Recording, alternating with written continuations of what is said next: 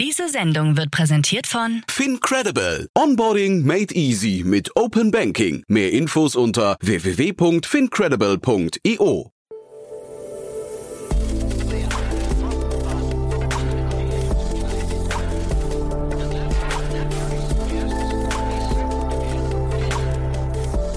Startup Insider Daily. Hallo und herzlich willkommen zu Startup Insider Daily, die Mittagsausgabe. Heute haben wir mal wieder ein ganz besonderes Interview für euch. Wir sprechen mit Marc Alexander Christ, dem Co-Founder und CFO von SumUp. Anlass des Gesprächs ist die 600 Millionen Euro Finanzierungsrunde, die gestern verkündet wurde.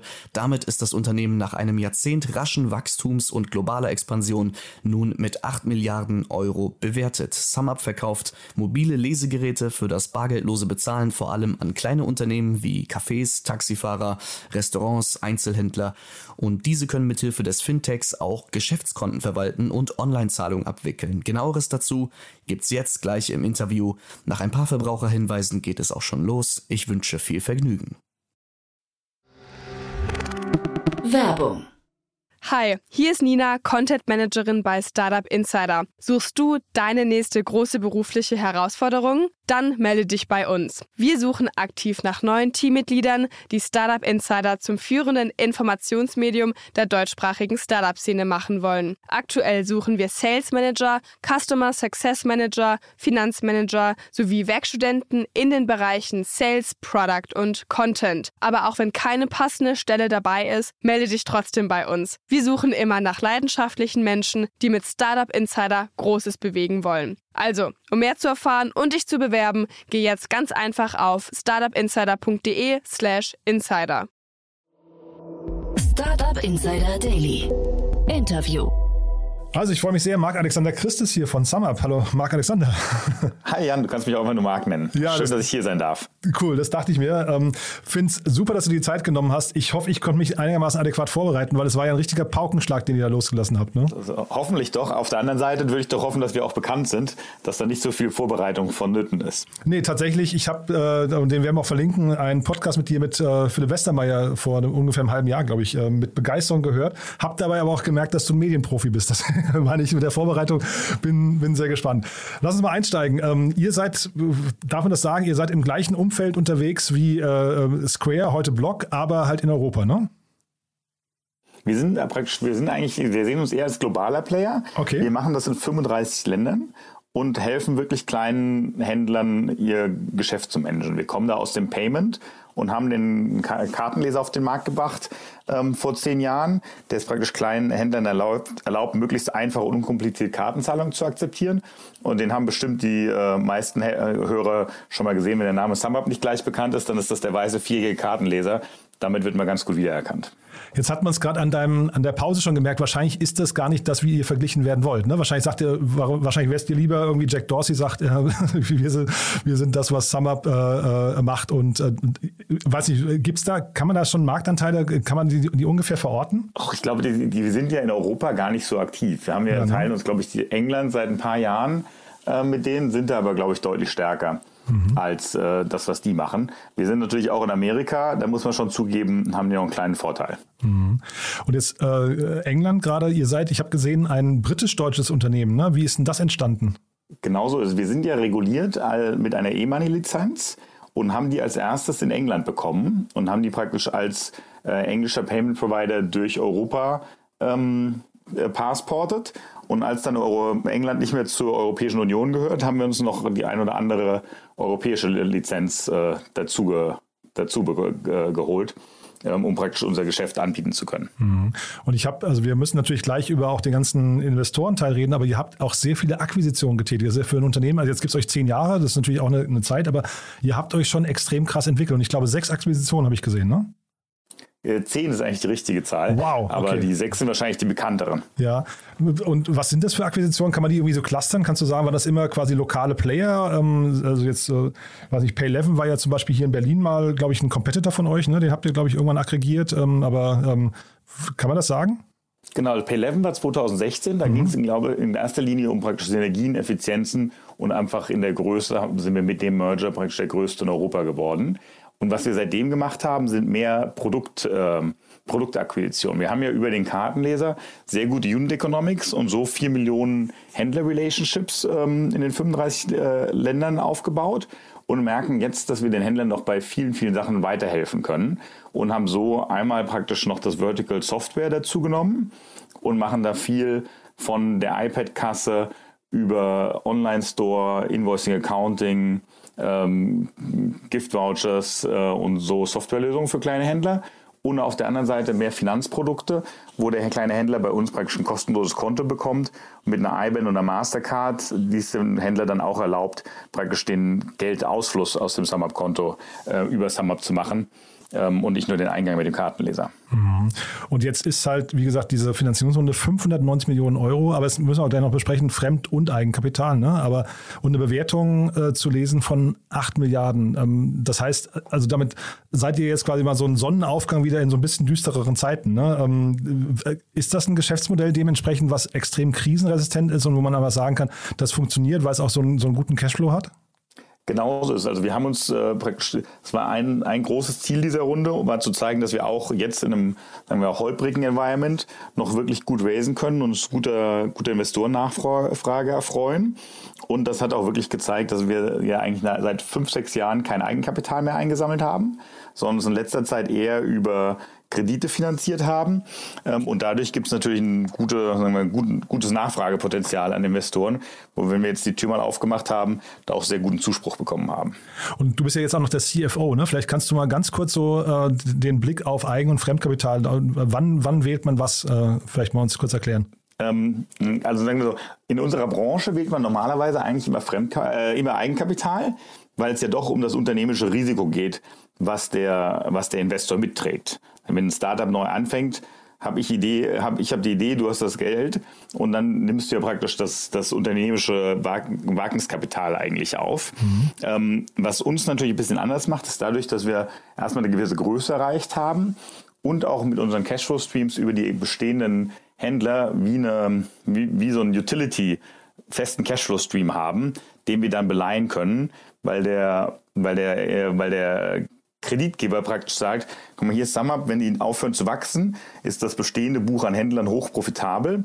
Und ähm, da weiß ich, dass diese Cashflows weiterkommen werden, sogar über die Zeit wachsen. Und damit kann ich äh, sicher meinen Loan bedienen. Und gleichzeitig weiß ich, dass wenn, wenn SumUp irgendwie Geld in Wachstum investiert, das zu sehr guten Unit Economics macht und so praktisch meine Sicherheit mit jedem Euro, der in Wachstum investiert wird, sogar noch steigt. Mhm. Und wahrscheinlich ist es ja auch so, dass ihr sehr, sehr starke Lock-in-Effekte habt. Ne? Wahrscheinlich, wenn man, ich, oder ist das nicht so? Doch, du hast ja gerade so ein paar Zusatzbereiche noch angesprochen. Wahrscheinlich grabt ihr euch da immer tiefer rein in die Infrastruktur von so kleinen Händlern, ne? Genau so ist es. Also es ist schon mal so, auch dass nur mit dem Kartenleser lösen wir für einen Händler schon ein riesengroßes Problem. Und da haben wir einen Preis, also einen Kostenvorteil von bestimmt Faktor 10 gegenüber den traditionellen Playern, weil bei uns halt die, die gesamte Lösung durch Technologie gelöst wird.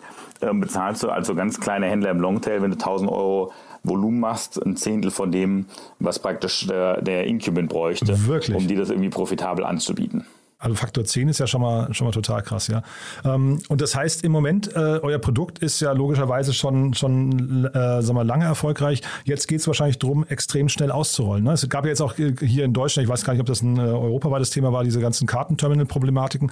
Da hat man euch jetzt verstärkt auch in der Werbung gesehen, ne? Das, wir sind ja insgesamt relativ werbestark, weil mhm. wir praktisch einen anderen Go-to-Market haben. Ähm, normalerweise ist Payment eher ein Sales-driven Geschäft, während wir praktisch das mehr als Marketing-Geschäft betreiben. Und wir wachsen insgesamt schon sehr schnell. Also wir haben die ganzen letzten Jahre uns immer noch verdoppelt. Jetzt mit der Größe wachsen wir auf 60 Prozent Jahr über Jahr. Ähm, das geht schon, ich würde sagen, wir, wir, sind schon die letzten fünf Jahre recht aggressiv am Markt. Mhm. Und diese ähm, Provision, ich hatte glaube ich, beim Philipp damals gehört, 1,5 Prozent sind es, glaube ich, ne, die ihr nehmt, ähm, so jetzt einfach pro Transaktion. Aber das ist wahrscheinlich noch nicht das Ende der Veranstaltung. Wahrscheinlich könnt ihr euch da ne, mit, dem ganzen E-Commerce-Blick und so weiter wahrscheinlich immer tiefer reingraben und auch das noch aushöhlen, oder? Ja, wobei wir schon, also unsere, unsere Purpose schon, den, den kleinen Händler zu empowern und dem praktisch viel mehr Wert zu stiften, ähm, als wir ihm dann nachher in Rechnung stellen. Das heißt, mhm. wir, Wir nehmen also die eineinhalb Prozent hängen immer je nach Land ab, aber sind immer so zwischen 1 und 1,7 Prozent je nach Land. In Deutschland ist es ein bisschen anders.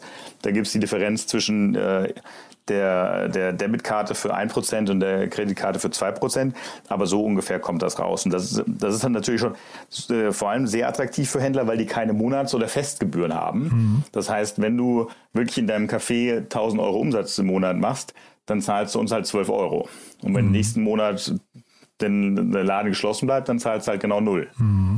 Zeitgleich ist es ja so, ähm, jetzt seid ihr ja da an einer sehr, sehr spannenden Stelle, habt unglaublich viel, einen guten Dateneinblick. Ne? Und jetzt haben wir das ganze Thema ähm, Fremdkapitalvorfinanzierung, hier dieses ähm, äh, Revenue-Based Finance-Modelle und sowas. Das ist doch eigentlich eine Sache, die ihr im Prinzip vom E-Commerce sehr leicht adaptieren könnt auf den kleinen Handel, oder? Ja, genau, da sind wir, sind wir auch schon mit den ersten Piloten unterwegs. Ach, ja. sind da seit ein, zwei Jahren, äh, machen wir auch so Merchant Cash Advance äh, Produkte, wo wir praktisch genau sehen, was du als Händler an, an Umsätzen machst, dadurch genau wissen, äh, wie, wie viel Kreditbelastung dir erlauben kannst und auch wie Saisonalität in dein Geschäft reinspielt. Mhm. Da kann es dann sein, dass der Jan auf einmal von uns eine Nachricht bekommt und sagt, Jan, ich habe gerade gesehen, diesen Monat machst du weniger Umsatz, als du machen solltest. Hier kann ich dir mal, möchtest du gerne 500 Euro leihen? Ja, nein. Dann klickst du ja und kriegst das Geld praktisch sofort auf dein Konto ausgezahlt. Hm.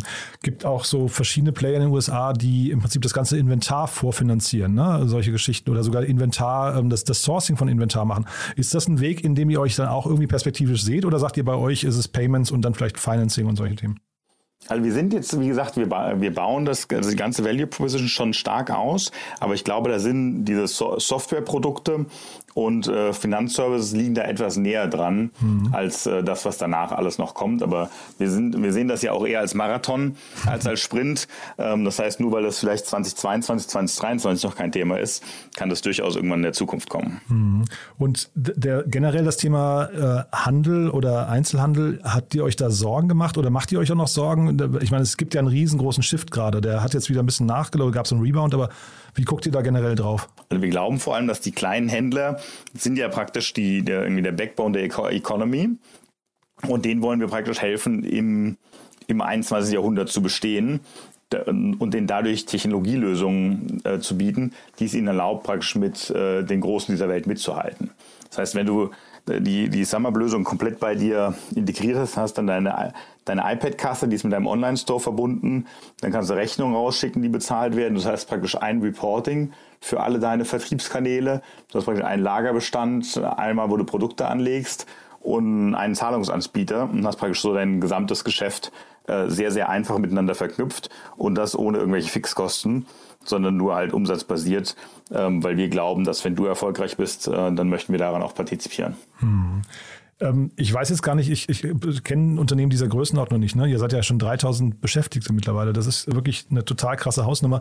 Was sind denn so die, ähm, die Challenges für euch jetzt gerade? Also, und, und, wo geht jetzt überhaupt die Reise hin? Ich glaube, wir wachsen, wir wachsen wirklich sehr stabil weiter und sind momentan in einer sehr, sehr guten Position. Ich glaube, wir haben die 3000 Sumupper, ähm, glauben sehr an unsere Vision, unsere Purpose und wir haben auch wirklich uns, glaube ich, über die letzten Jahre zu einem Talentmagneten äh, entwickelt und mhm. haben da sehr, sehr gute Leute an Bord und haben auch eine starke Kultur, die es uns praktisch erlaubt, äh, sehr stark Teams zu empowern und sehr dezentralisiert zu agieren. Mhm. Gib doch mal so ein paar vielleicht Insights, also wenn du sagst Kultur und auch Standort und so weiter. Ne? Also 3000 Mitarbeiter äh, äh habe ich, hab ich gerade gesagt oder du auch.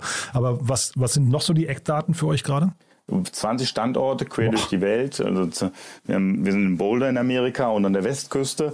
Ähm, wir haben ein Büro in São Paulo, Santiago, in Kolumbien, Peru, äh, London, Irland, äh, Paris, Mailand. Okay, Wahnsinn, Wahnsinn. Barcelona. Und wenn du dich, du bist ja jetzt von Anfang an dabei, ne? Du bist ja Co-Gründer. So, ja? Genau so ist es. Als Gründer ist man meistens dabei. Da ja, fängt man meistens an, wenn es noch nichts gibt, und dann gründet man das. Genau. Und wenn du dich jetzt mal zurückerinnerst, was waren denn so, also ich meine, jetzt träumen ja viele wahrscheinlich davon, so ein erfolgreiches, weiß ich, Multimilliardenunternehmen aufzubauen. Was sind denn so am Anfang die wichtigsten Meilensteine gewesen? Also worauf, also woran hätte das auch scheitern können? War das zum Beispiel der Wettbewerb damals? Ähm, ähm, oder, oder ja, vielleicht, vielleicht magst du mal kurz, kurz mal einmal in, in deinem Gedächtniskram, was waren so die Tipps? Also ich glaube, wir haben sicher nicht alles richtig gemacht, aber wir haben zum Glück mehr richtig als falsch gemacht. okay. Ich glaube, die, die, die Wirklichkeit ist immer, dass so ein Unternehmen zu, zu bauen, dauert viel, viel länger, als man denkt. Das heißt, überraschenderweise den äh, Businessplan, den du in der ersten Woche auf den Tisch legst, der wird wahrscheinlich nach zwei Jahren nicht mehr ganz so aussehen, wie man sich das alles gedacht hat, bevor wir überhaupt live waren. Mhm. Und dann muss man einfach weiter, weiter kämpfen, weiter an die Mission glauben und sich äh, nach und nach weiterentwickeln, mhm. bis man immer weiter daran drankommt, äh, wo man darauf hinarbeitet. Ja, du hast Resilience ist das Wort. Resilience, okay, ja. Ähm, ich hatte den Jan Depen hier mal zu Gast, ne? Der war ja, glaube ich, auch irgendwie, ich weiß gar nicht, ob, also ich, ich habe den Überblick verloren, wer alles Co-Gründer war, ne? Aber ähm, wie ist das, wenn man sich dann irgendwann mal trennt voneinander? Ähm, ist das ein, ein, Thema, wo ein Unternehmen auch kippen kann? Ich glaube, wir, wir haben uns da sehr freundschaftlich voneinander getrennt. Ich glaube, das ist einfach da, wir sind ja ein, ein Teil des Weges äh, sehr gut zusammengegangen und dann hat er sich ja mit dem Stefan auf den Weg gemacht, um Zeitzoll, Zeitgold zu machen. Mhm. Ist ja auch in einem ähnlichen Segment unterwegs, war auch kleinen Händlern weiterzuhelfen. Mhm. Und in anderen Podcasts, ähm, will ich jetzt nicht namentlich nennen, aber war auch so ein bisschen hämisch zu hören, dass er sich, glaube ich, HV Capital äh, hat rauskaufen lassen. Wie, wie macht man sowas? Also, äh, das ist ja jetzt auch kein alltäglicher äh, Stunt, oder? Nee, also ich glaube, es ist ganz normal, dass irgendwie gewisse Fonds irgendwann ein End of Life äh, erreichen und dass man dann äh, weiter guckt. Und wir sind da, wir haben relativ gute oder gute zufriedene Nachfrage von den bestehenden Investoren. Und da passiert das schon immer mal, wenn der eine irgendwo raus muss, ähm, dass man das irgendwie einmal intern auf dem Cap-Table umschiftet. Aber da war sogar zu hören, glaube ich, dass, dass die Gründer nachkaufen wollten, ne? Ja, was man alles so an Gerüchten hört. das meine ich mit Kommunikationsprofi, ne? So war das beim Philipp, glaube ich, auch, ja. Aber das heißt, äh, also als CFO ist das doch eine krasse Herausforderung, dieses Unternehmen, oder? Das muss doch schon, also jetzt die Größe, die es erreicht hat, aber auch das Geschäftsmodell sind doch zwei Sachen, die einem wahrscheinlich ab und zu auch mal schlaflose äh, Nächte bereiten müssen, oder? Das Gute ist, dass man da über die letzten zehn Jahre nach und nach rangeführt wurde. Es ist nicht so, dass du gestern keine Herausforderungen hattest und heute aufwachst und da 100 Herausforderungen sind, Aha. sondern man entwickelt sich einfach äh, über die Jahre weiter und wächst praktisch mit den Herausforderungen. Mhm. Und dann sag mal, wohin ihr jetzt wächst. Also ähm, ist das jetzt zwangsläufig dann ein Thema für die Börse oder wie, wie was kann so ein Exit-Kanal mal sein? Weil, oder vielleicht können wir mal ganz kurz diese Bewertung nochmal. Also hohe Bewertungen sind ja jetzt auch nicht immer nur gut, ne? Ähm, äh, weil die, da kommt ja dadurch kommt ja auch eine gewisse Erwartung. Ähm, ich, ich, weiß gar nicht, wie die letzte Bewertung war von euch, aber ähm, ist, das, äh, ist das eine Bewertung, mit der ihr euch wohlfühlt oder wie kommt so eine Bewertung zustande? Also wir sind erstmal in der sehr glücklichen Lage, dass die letzte Bewertung mindestens mal fünf, sechs Jahre zurückliegt. Mhm. Das heißt, seitdem haben wir uns auf jeden Fall sehr gut verzehn- bis zwanzigfacht, würde ich sagen. Das heißt, wir sind eigentlich alle sehr zufrieden mit der Bewertung. Und ich glaub, glaube auch, das ist ein großes Zeichen der Stärke, dass wir im jetzigen Umfeld ähm, überhaupt raisen konnten mhm. und da die Bewertung hingelegt haben. Und ich glaube, das ist eine sehr solide Bewertung, wo jeder auch sagen wird, hast recht, Marc, das ist eine vernünftige Bewertung. Mhm. Die sehe ich auch im Markt mhm. äh, gegenüber ein paar von diesen äh, Luftblasen, die wir vielleicht im Jahr 2021 gesehen haben. Ja, war das, war das ein, ein schwieriges Umfeld trotzdem für euch zum Raisen? Also hast, waren da auch Gespräche, sind auch Gespräche mal nicht so gelaufen, wie man sich das gewünscht hat? Also wir sind ja zum Glück in einer sehr, sehr guten äh, Position, weil wir ein sehr starkes Produkt, ein sehr starkes Team und eine sehr starke Firma sind. Mhm. Das heißt, da gab es schon immer ausreichend Nachfrage, mhm. aber es gibt natürlich auch in der Tat Investoren, die ähm, im jetzigen Umfeld von ihrem Investmentkomitee nicht investieren dürfen mhm. oder sich letztes Jahr äh, so viel auf der aufs, so viel ins Portfolio geladen haben, dass die erstmal ähm, aufräumen müssen, mhm. bevor sie neue Investments machen können. Und die, vielleicht kannst du das mal erklären, wie, wie wählt man denn solche Investoren jetzt aus? Ne? Vielleicht können wir auch mal so zwei, drei Namen nennen. Ich kenne die offen gestanden, also BlackRock kenne ich natürlich, aber den, den Rest kenne ich eigentlich offen gestanden gar nicht. Äh, liegt glaub, bei mir, glaube ich. Ne? Letz, letztlich ist es immer praktisch der persönliche Kontakt und wie du mit dem Investor zu, zu, äh, zurechtkommst, weil das ja praktisch so ein Investor ist wie eine Heirat oder ein neues Familienmitglied, das du mit aufnimmst und da liegt natürlich das schon auch an den Menschen.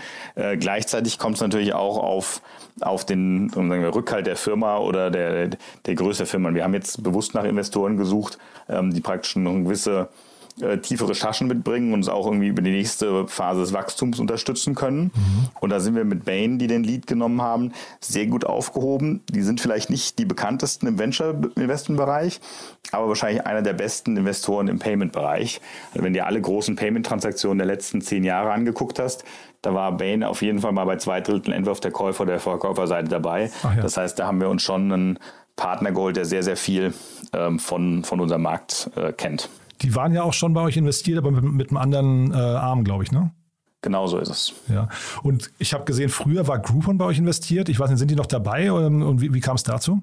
Die sind noch dabei. Ja. Die sind äh, 2013 in der Runde mit BBVA bei uns eingestiegen mhm. und supporten uns auch äh, sehr gut über die Jahre weg. Und das ist ein Vertriebspartner oder also ist das so ein strategischer Partner für mit Vertriebsperspektive? Nee, das ist reine, also da, da reden wir zwar immer wieder drüber, aber das ist eigentlich ein reines Finanzinvestment. Ah ja. Und Klaus Wir haben also insgesamt ja. keinen einzigen strategischen Investor am, am Start, äh, sondern alles reine Finanzinvestoren, die uns heute Geld geben und davon ausgehen, dass sie morgen mehr davon zurückbekommen. cool. Klaus Hommels habe ich gesehen, aber nicht mit Lakestar, ne? Das ist auch cool. Der ist bei euch privat investiert, ne? Ja, genau, das war kurz, ich glaube mal kurz vor Lakestar Aha. hat er bei uns investiert. Okay. Ja, darf man jetzt nicht vergessen, also wir, wir sind ja ungefähr gleichzeitig ja. auf die Welt gekommen, Summer und Lakestar. Ja, nee, sehr cool. Und du dann äh, vielleicht nochmal so als, ähm, ähm, als, als Rückblick, so wichtigste Meilensteine für dich und Anekdoten, was, an was erinnert man sich jetzt, wenn, also wahrscheinlich habt ihr jetzt ein bisschen gefeiert, ne? Auf was stößt man an und sagt dieses, ähm, ach, weißt du noch damals? Wir haben ehrlicherweise noch gar nicht so sehr gefeiert, weil es auch nur ein weiterer Meilenstein ist auf dem langen oh, Weg, äh, den wir gehen. Wir feiern jetzt in acht Wochen, fahren wir, feiern wir zehnjähriges Bestehen oder zehnjährigen Lounge. Aha. Das gibt es eigentlich schon zehneinhalb Jahre. Ähm, sowas in der Richtung. Und das wird, glaube ich, eine ganz ordentliche Feier.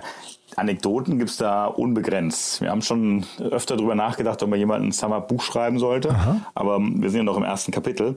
Da muss man, glaube ich, noch ein paar Jahre warten, bis man da richtig äh, eine schöne Geschichte erzählen kann. Ja, der Philipp Westermeier macht jetzt auch Reportagen, ne? also äh, Dokumentationen. Vielleicht ist das sogar ein Thema für euch mal. Ja? ja. Oh, gut zu wissen. Ja. Gut zu wissen. Ja.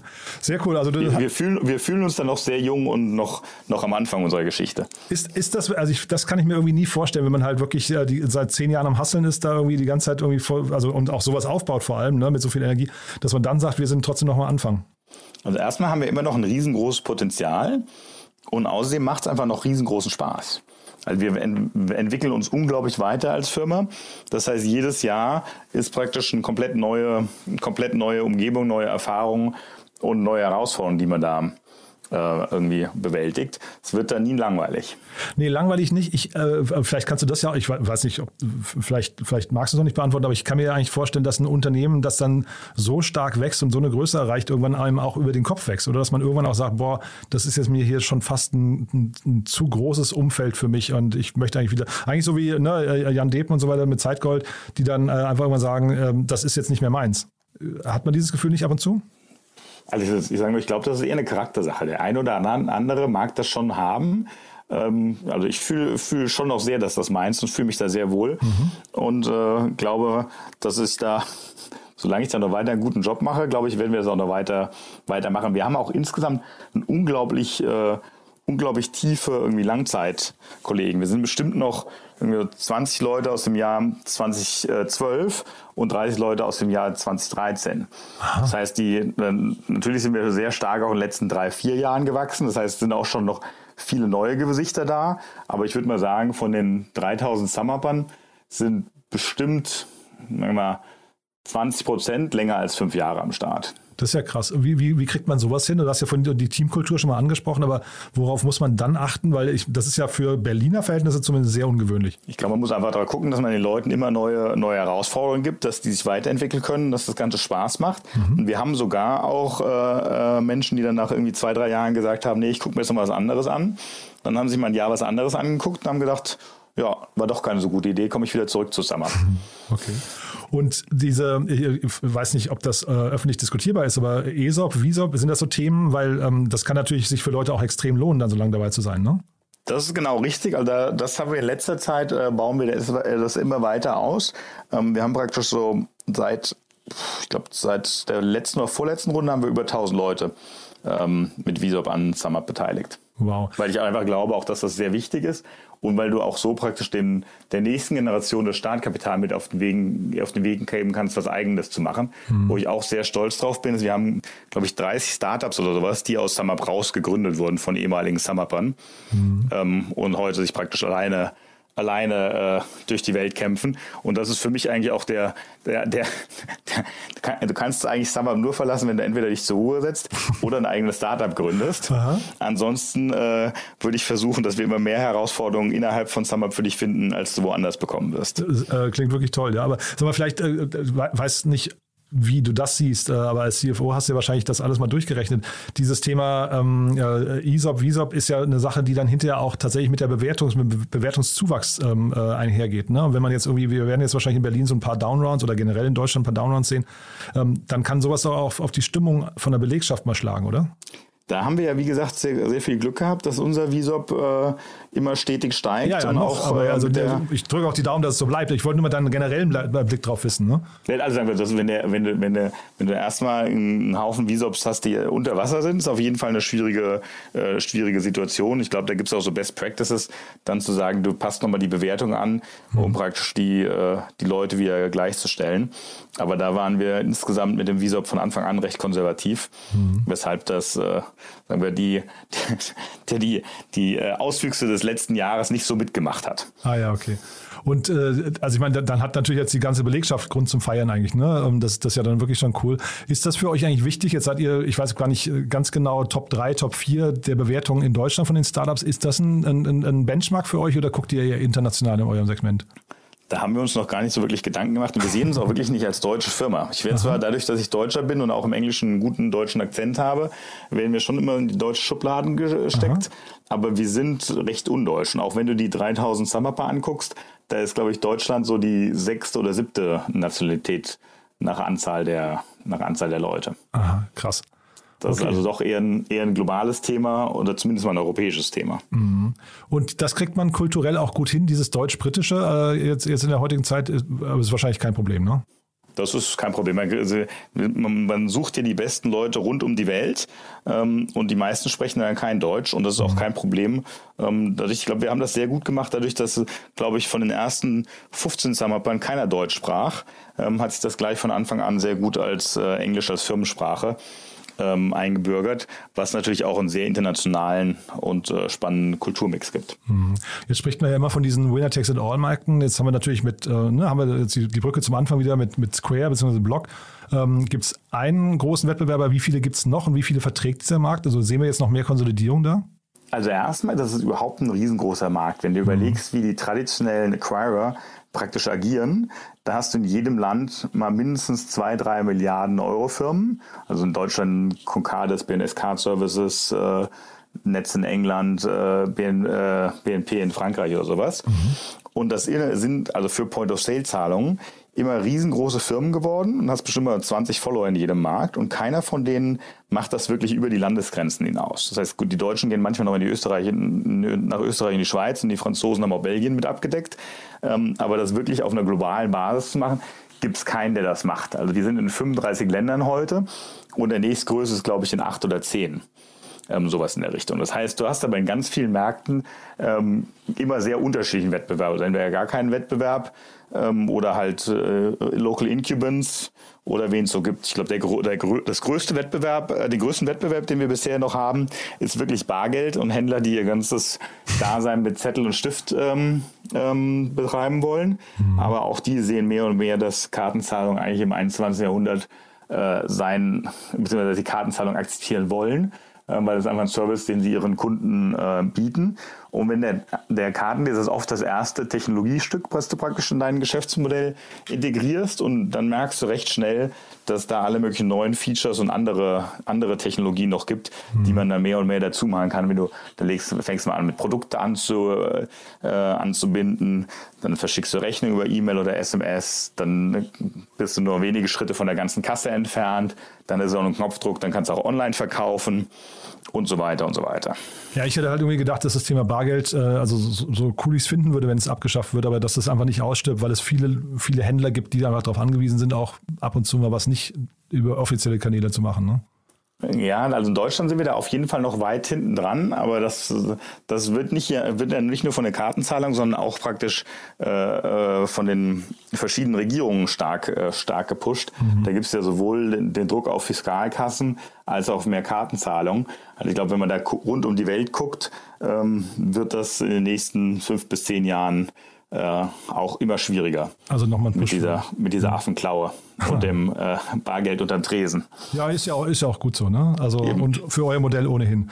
Du, dann hat mir das ganz großen Spaß gemacht. Du hast gesagt, ihr stellt weiter munter ein, ne? Äh, wer jetzt Lust hat, da mitzumachen, kann sich wahrscheinlich einfach bei euch auf der Webseite mal umtun, ne? oder? Genau so ist es. Da ja. sollte es einiges zu finden sein. Perfekt. Du dann ganz lieben Dank. Äh, ich hoffe, du findest trotzdem ein bisschen Zeit zum Feiern oder zum, zum Anstoßen im, im äh, Gründerteam. Und dann freue ich mich, wenn wir irgendwann nochmal ein Update machen. Aber erstmal gute Reise. Das werden wir auf jeden Fall machen. Cool. Vielen Dank, mein Lieber. Bis dann, ne? Tschüss. Ciao, ja. Werbung. Hi, hier ist Paul, Product Manager bei Startup Insider. Willst du wissen, welche Startups aus Hamburg, Mannheim oder vielleicht auch Bielefeld sich mit künstlicher Intelligenz beschäftigen? Oder wie zum Beispiel das Portfolio von Earlybird oder HV Capital aussieht? Entdecke all das und noch viel mehr auf unserer Plattform. Kostenlos und ohne Begrenzungen. Unsere Datenbank umfasst über 20.000 Profile aller relevanten Startups, Investoren und Personen, die darauf warten, von dir entdeckt zu werden. Also, wenn ich dein Interesse geweckt habe, schau einfach mal auf unserer Plattform vorbei unter startupinsider.de/slash insider. Startup Insider Daily, der tägliche Nachrichtenpodcast der deutschen Startup-Szene. Das waren Jan Thomas und Marc Alexander Christ, Co-Founder und CFO von SumUp und die beiden sprachen anlässlich einer 600 Millionen Euro Finanzierungsrunde. Für heute Mittag war es das erstmal mit Startup Insider Daily. Von mir noch hier der Hinweis auf unsere Nachmittagsausgabe. Da haben wir ein Update für euch. Jan Hieserich, EVP Strategy und Communications von Palantir Technologies ist zu Gast und wir sprechen mit ihm über Foundry. Die Plattform von Palantir wurde nun nämlich auch für Startups freigeschaltet, womit Palantir Palantir die jungen Unternehmen mit zunehmender Komplexität bei ihrem Wachstum unterstützen und gleichzeitig von Anfang an datengesteuerte Entscheidungen ermöglichen möchte. Ich verabschiede mich erst einmal und hoffe, wir hören uns dann um 16 Uhr wieder. Bis dahin, auf Wiedersehen.